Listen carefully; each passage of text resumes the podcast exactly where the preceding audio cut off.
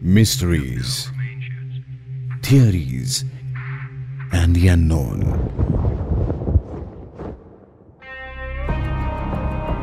The India Classified Podcast, a Red FM original.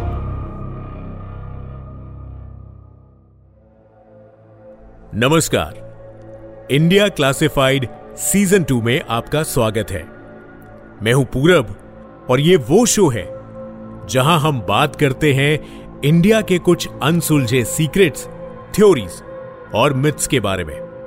आज मैं आपको बताने जा रहा हूँ उस चीज़ के बारे में, जिसकी कीमत है लगभग 400 मिलियन डॉलर्स। इसका आकार मुर्गी के अंडे के आकार जैसा है और वज़न तकरीबन 21.6 ग्राम। ताकत और बदकिस्मती का मेल माने जाने वाले इस चीज़ के बारे में। यह भी कहा जाता है कि इसके मालिक को जहाँ इसे पाने की खुशी होती है, वहीं इसके खोने का डर भी सताता है। 6 अप्रैल 1850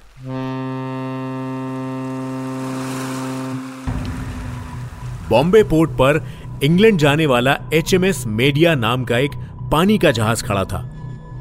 उस जहाज़ से जाने वाले यात्री एक एक कर कर उस पर सवार हो रहे थे। जहाज़ के कप्तान अपने स्टाफ से सारी तैयारियों के बारे में डिस्कस कर रहे थे। कप्तान को इस बात का अंदाज़ा भी नहीं था कि अंग्रेज़ी सरकार ने इस जहाज़ को एक सीक्रेट मिशन के लिए चुना है। लोगों की नज़रों से बचाकर पूरी सुरक्षा के साथ उस शिप पर एक बॉक्स चढ़ाया गया। और साथ ही इस बात का ध्यान रखा गया कि उस जहाज़ पर मौजूद किसी भी शख्स को इस बॉक्स के बारे में जरा सी भी भनक ना हो। यह अपने आप में पहला ऐसा मिशन था, जिसे पूरा करने के लिए गवर्नर जनरल लॉर्ड डलहाउजी ने अपने साथ साथ दो और बड़े ऑफिसर्स को चुना था। बताया जाता है कि अंग्रेज़ सिपाही, जिन्होंने उस मिस्टीरियस बॉक्स को जहाज़ पर चढ़ाया था। वो काफ़ी डरे हुए थे। और जल्द से जल्द उस बॉक्स से जितना दूर हो सके, उतना दूर चले जाना चाहते थे। लॉर्ड डलहाउजी ने अपॉइंट किए हुए दोनों ऑफिसर्स को धीमी आवाज़ में कुछ समझाया और जहाज़ से उतर गए। पंजाब वापस लौटते समय पूरे रास्ते डलहाउजी के मन में उस बॉक्स को लेकर डर और चिंता के बादल छाए हुए थे। वो चाहते थे कि जल्द से जल्द वो बॉक्स इंग्लैंड पहुँच जाए। इधर, जहाज़ पर मौजूद दोनों ऑफिसर्स पूरी मुस्तैदी और सैनिक टुकड़ियों के साथ उस बॉक्स की रखवाली में लगे हुए थे। उस वक्त बॉम्बे पोर्ट से इंग्लैंड तक का समुद्री सफ़र कई हफ्तों तक का होता था। एचएमएन मेडिया जहाज़ को बॉम्बे पोर्ट से निकले दो हफ़्ते होने वाले थे।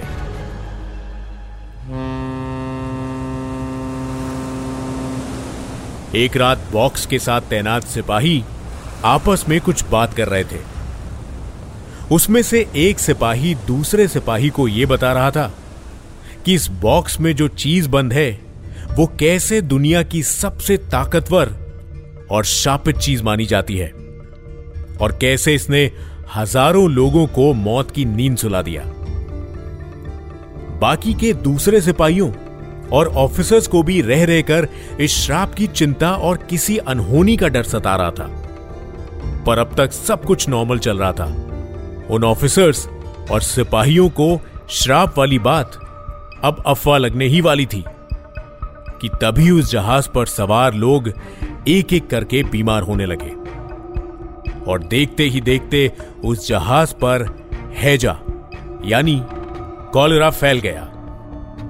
उस श्राप को लेकर सबका डर अब हकीकत में बदलने लगा था। उस जहाज़ पर मौजूद 135 क्रू मेंबर में से दो की जान चली गई।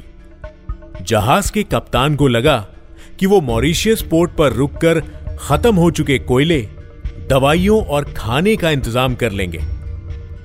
जहाज़ मॉरिशियस पोर्ट पहुँचता। इससे पहले ही उस मिस्टीरियस बॉक्स और हैजे की बात चारों तरफ़ फैल चुकी थी। मॉरिशियस पोर्ट के अधिकारियों ने धमकी देते हुए कहा कि अगर जहाज़ उनके पोर्ट के पास भी पहुँचा तो वो उसे आग और तोप के गोलों से उड़ा देंगे। आखिर में उस जहाज़ को मॉरिशियस से बिना किसी मदद के ही इंग्लैंड का सफ़र तय करना पड़ा।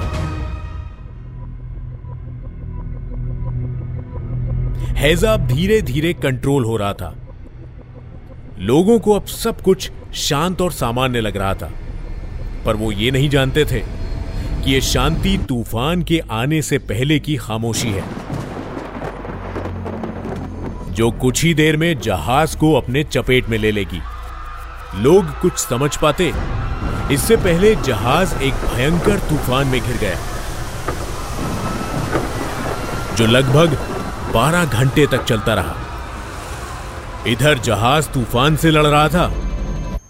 उधर इंग्लैंड की महारानी विक्टोरिया पर जानलेवा हमला किया गया। इस हमले में वो बाल बाल बच गईं। पहले जहाज़ पर हैजे का फैलना, फिर भयंकर तूफ़ान और अब महारानी पर जानलेवा हमला। लोग और इंग्लैंड के अखबार तरह तरह के अजम्पशंस लगाने लगे। हर कोई घूम फिरकर उस मिस्टीरियस बॉक्स पर ही आता। इन सभी घटनाओं को उस बॉक्स से जोड़कर देखा जाने लगा। किसी तरह यह जहाज़ 29 जून 1850 को इंग्लैंड पहुँचा। वहाँ पहुँचने के बाद क्रू मेंबर और कप्तान को इस बात का पता चला कि वो अपने साथ जो बॉक्स लेकर आए हैं, उसमें बंद है दुनिया का सबसे बेशकीमती और मशहूर हीरा, कोहिनूर हीरा, जिसे तीन दिन बाद बकिंगम पैलेस में महारानी विक्टोरिया को गिफ्ट किया जाना था। देखा जाए तो इस कोहिनूर हीरे ने सैकड़ों राज परिवारों को मिट्टी में मिलते हुए देखा था और साथ ही इसके इतिहास को खून और श्राप से जोड़कर देखा जा रहा था। इसीलिए वहाँ के लोग इंडिया से लाए गए इस कोहिनूर हीरे को लेकर काफ़ी डरे हुए थे। हिस्टोरियन बताते हैं कि इतिहास के पन्नों में सबसे पहले इसका वर्णन साल 1306 में एक हिंदू टेक्स्ट में किया गया था। इसके बारे में कहा गया था कि कोहिनूर को पाने वाले को दुनिया भर की ताकत, गौरव और शोहरत मिलेगी। पर साथ ही कोहिनूर का मिसफॉर्च्यून उसका सब कुछ उससे छीन लेगा। केवल ईश्वर और औरत ही इसे बिना किसी दोष के पहन या रख सकते हैं। इस बात को ध्यान में रखते हुए ब्रिटिश रॉयल फैमिली ने यह डिसाइड किया कि कोहिनूर केवल ब्रिटिश किंग या प्रिंस की पत्नियों यानी क्वींस को ही सौंपा जाएगा। कुछ इतिहासकारों का मानना है कि कोहिनूर का श्राप ब्रिटिश क्वींस को देने के बाद भी खत्म नहीं हुआ। क्योंकि कोहिनूर के आने के बाद से दुनिया भर में फैले ब्रिटिश एम्पायर के अंत की शुरुआत हो गई और तब से British royal family murder, deaths और बदनामी झेलती हुई आ रही है। कोहिनूर के शापित होने वाली बात में कितनी सच्चाई है यह कोई नहीं जानता। पर इतना कहा जा सकता है कि कोहिनूर को खुद की किस्मत पर नाश तो बहुत होगा। अपने आप में कोहिनूर ने सैकड़ों सालों का इतिहास समेटा हुआ है। कोहिनूर की उत्पत्ति के बारे में एक्सपर्ट्स की अलग अलग राय है। पर ज़्यादातर लोग ये मानते हैं कि कोहिनूर इंडिया के गोलकोंडा से प्राप्त हुआ था। इसके बाद कोहिनूर ने हिंदू राजाओं के दौर से लेकर मुगलों, फारसी अफगानों, सिख और अंग्रेज़ी हुकूमत का दौर देखा है। कभी किसी उत्सव में पहुंचकर यह उसकी शोभा बढ़ाता तो कभी खूनी जंग में। राजाओं और बादशाहों की बाजुओं पर सजा हुआ खूनी खेल का हिस्सा बनता। कहा जाता है कि महलों की तिजोरियों में राज करने वाले इस हीरे को नादिर शाह ने जब पहली बार देखा तो उसके मुँह से कोहिनूर शब्द निकला। कोह, यानी पर्वत या पहाड़, और नूर, यानी रोशनी। इसका मतलब हुआ रोशनी का पहाड़। अनेक किस्सों और रहस्यों से घिरे कोहिनूर के बारे में बताया जाता है कि कोहिनूर का मालिक बनने के लिए आपको या तो इसे तोहफे के रूप में पाना होगा, या फिर जंग लड़कर। कोहिनूर को पाने की लालच ने खून की नदियाँ बहाई। इसके नसीब में कभी तख्तो ताज आया तो कभी इसे किसी फकीर ने मामूली पत्थर समझकर पेपर वेट की तरह इस्तेमाल किया। मोनिकी का सिंबल माने जाने वाले कोहिनूर को ब्रिटिश सरकार ने छल, धोखे और नाटकीय ढंग से प्राप्त किया। और तब से कोहिनूर हीरा इंग्लैंड में ही है। जिसे वापस लाने की मांग काफ़ी समय से की जाती रही है। वंडर ऑफ़ नेचर के रूप में देखे जाने वाले कोहिनूर के बारे में कहा जाता है कि भारत की धरती से निकले इस हीरे को जब भी विदेशी शासक भारत की सरहद से बाहर ले गए हैं तो देर सवेर लौटकर कोहिनूर हर बार भारत वापस आया है। क्या रहस्यों और इतिहास के किस्सों से घिरा कोहिनूर कभी वापस भारत आ पाएगा। यह सवाल काफ़ी वक्त से उठता आया है और आगे भी उठता रहेगा। लेकिन इस नायाब हीरे के दावेदार बहुत हैं। जहाँ भारत का इतिहास कोहिनूर के बिना अधूरा है, वहीं पाकिस्तान के साथ साथ ईरान और अफ़गानिस्तान भी इसे अपना होने का दावा करते हैं। आज सालों बाद भी कोहिनूर का स्टेटस और ग्लोरी वैसी ही है।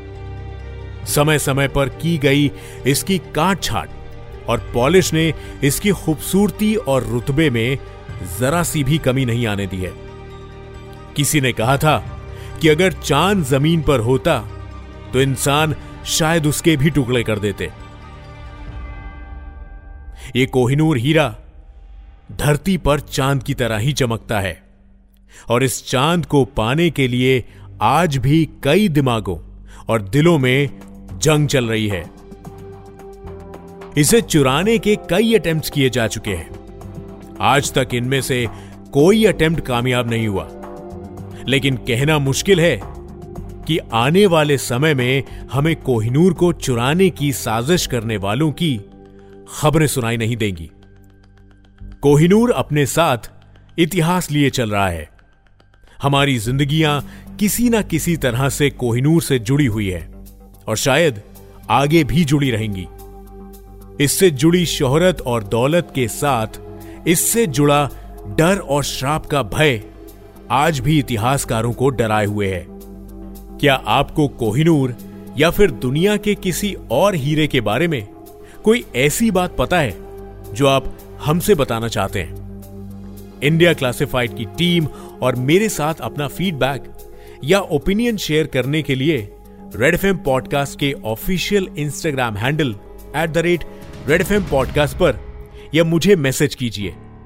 मेरा इंस्टाग्राम हैंडल है at the rate R J Purab ये शो बनाने के पीछे कई रिसर्चर्स राइटर्स साउंड आर्टिस्ट और वॉइस आर्टिस्ट की मेहनत है। आपका फीडबैक हमारी टीम को मोटिवेशन देता है। ऐसे ही और शोज़ बनाने के लिए प्रेरित करता है। हमें मेल कीजिए podcast at red F M dot in पर आपसे मिलूँगा अगले एपिसोड में तब तक के लिए stay safe stay happy and do check out other amazing podcast on red F M podcast network नमस्कार